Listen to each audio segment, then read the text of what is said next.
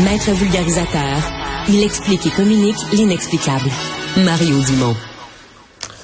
Alors, un budget déposé euh, aujourd'hui, euh, les baisses d'impôts y sont, telles qu'annoncées, telles que prévues. Plusieurs autres euh, mesures aussi, retour à l'équilibre budgétaire maintenu pour 2027-28. hier, à la veille du budget, on avait parlé à cet ancien directeur de cabinet du ministre des Finances, Philippe Goujon, économiste, maintenant directeur chez APECO. Bonjour Philippe. Bonjour, ça va bien? Oui, des surprises dans le budget ou budget prévisible?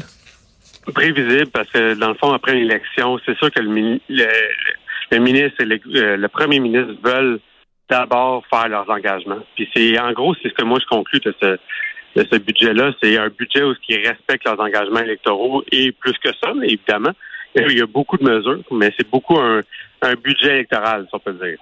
C'est-à-dire pas un budget de, de, de, cocher, cocher ses engagements électoraux. Comme on dit, c'est cocher, c'est cocher donne.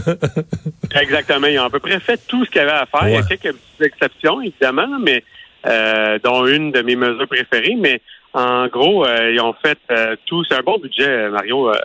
honnêtement, ils ont ils font tout ce qu'un gouvernement a besoin de faire, c'est-à-dire avoir une mesure fort importante, la baisse d'impôts, qui plaît à la population. des, plein de choses en santé et en éducation qui permettent de dire qu'ils investissent beaucoup. Et Mais en éducation, c'est vraiment beaucoup. 7,7% de croissance des dépenses en éducation, en, santé. 7,7. Euh, On dit en santé, les dépenses augmentent à 5,6 par année. Ben 7,7. Ça veut dire qu'on prévoit donner, à mon avis, énormément d'argent aux infirmières puis au personnel. Là.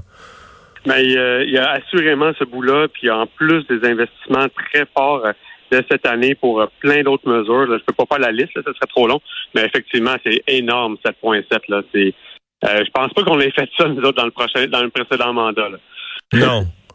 En fait, ça veut dire que les, sommes supplémentaires de l'entente fédérale avec Justin Trudeau, ça compte même pas ça, ça compte même pas. Euh, ça, c'est vraiment, ça devient une goutte d'eau dans l'océan, vraiment, dans l'ensemble des budgets qu'on met en santé. Exactement. C'est euh, le gouvernement Trudeau, quand ils ont fait cette, cette, euh, cette, annonce-là, on dit qu'ils voulaient faire beaucoup. Mais la part de ce qu'ils donnent sur le sur le budget complet, écoutez, en 2027-28, le budget euh, en santé, ça coûte euh, 50, j'ai oublié le chiffre. Mais c'est 59, c'est 59, je pense, maintenant. C'est donc autour de 60 milliards, puis en 27-28, le transfert canadien en santé va être de 1,1 milliard de plus avec la nouvelle entente c'est ridicule, 1,1 milliard sur de, de bonification. ouais, c'est ça. Ça va rien changer. Là. Eh, on éteint quand même quelques feux, là, des affaires qui n'étaient pas dans le programme. Je pense, je pense, par exemple, je pense que c'est 200 millions, si j'ai bien vu le chiffre, pour le, transport en commun. Là, on est carrément... Euh, euh, des, les, sociétés de transport sont toutes déficitaires. On va, on arrive puis on éteint le feu, tout simplement. Oui, c'est 400 millions, en fait, qui donnent sur deux années fiscales, là, mais en fait, c'est parce que l'année financière des villes est différente. Mais effectivement, 400 millions pour patcher les, euh, les budgets. Des, euh, ils éteignent des feux à plusieurs endroits. Euh, aussi en, en, en, main d'œuvre, ils font beaucoup de choses aussi parce qu'il y, y, avait beaucoup de demandes à ce niveau-là. Mais encore là, s'il y a peut-être une critique à faire, c'est qu'il y a beaucoup de gestes. L'ampleur des gestes, plusieurs vont, vont croire que c'est pas suffisant. Mais le gouvernement, comme je disais, va pouvoir répondre à chaque fois, oui, on fait quelque chose dans tel ou tel ou tel dossier. Ouais. Puis, euh, ben, un, des domaines où c'est sûr que les gens vont dire que c'est pas assez, c'est la santé mentale avec les événements de la semaine passée, parce que le fait que le premier ministre se retrouve dans des points de presse après des événements qui, qui avaient mhm. occasionné des, des, des, mortalités, à dire on va mettre de l'argent en santé mentale, je sais pas, on a peut-être été tous aspirés, là, on avait l'impression que ce serait des sommes colossales, 27 millions, là, c'est pas gros là, dans le, quand on dans, dans le grand domaine de la santé et des services sociaux. C'est pas, pas beaucoup, mais en même temps, il en avait déjà fait beaucoup par le passé. Puis, il faut quand même mentionner que le budget, quand il, était fermé, pas en fin de semaine, l'autre fin de semaine d'avant, ils ont fini de lire les documents. Les décisions sont en février. Fait qu'il faut pas croire non plus que les, les ce qui s'est passé dans les dernières semaines a pu influencer le budget. Il était déjà décidé, toutes les, décisions ont été faites. Cela dit, 27 millions, euh, c'est pas beaucoup, mais c'est pas peu non plus. Ils vont pouvoir faire des choses de plus à cause de ce qui s'est passé dans les dernières années. Oui, effectivement. Euh, d'autres d'autres éléments, parce que là, j'ai tellement de choses, d'autres éléments que, que tu veux mettre en relief ou qui t'ont frappé, surpris? Oui. moi, il y a une chose qui m'a surpris. C'est un peu plus technique, mais c'est au niveau du fonds de génération.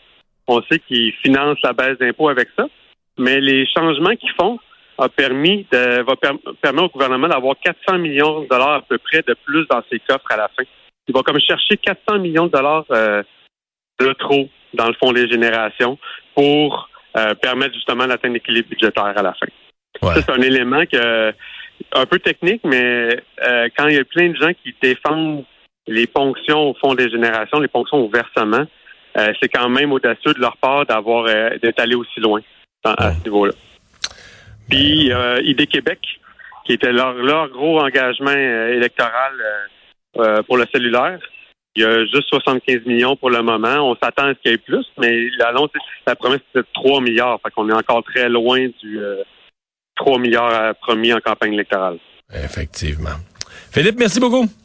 Ça fait plaisir. Au revoir. Bonne journée. Et on enchaîne tout de suite avec Charles Milliard. C'est le président directeur général de la Fédération des chambres de commerce euh, du Québec. Bonjour, Monsieur Milliard.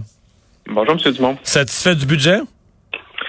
Ben, écoutez, euh, je pense que c'est euh, les particuliers peuvent crier victoire. Pour ce qui est de la pénurie de main d'œuvre et, euh, les PME, c'est un petit peu moins clair, je dirais. OK. Donc, il n'y a, rien pour les PME comme tel?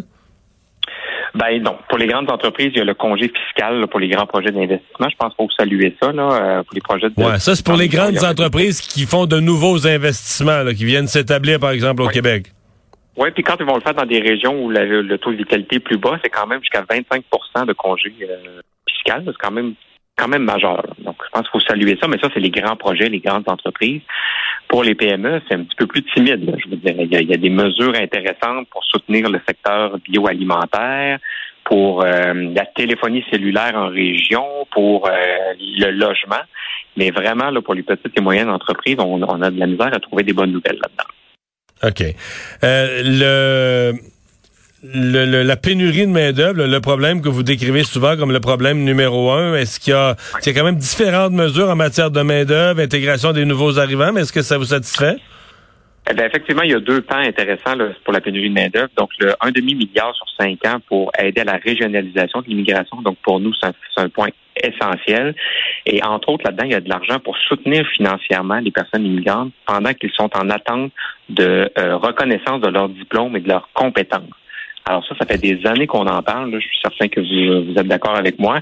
Mais euh, là, il y a de l'argent euh, sur la table pour améliorer ce processus-là. Alors moi, ça, je, je salue ça.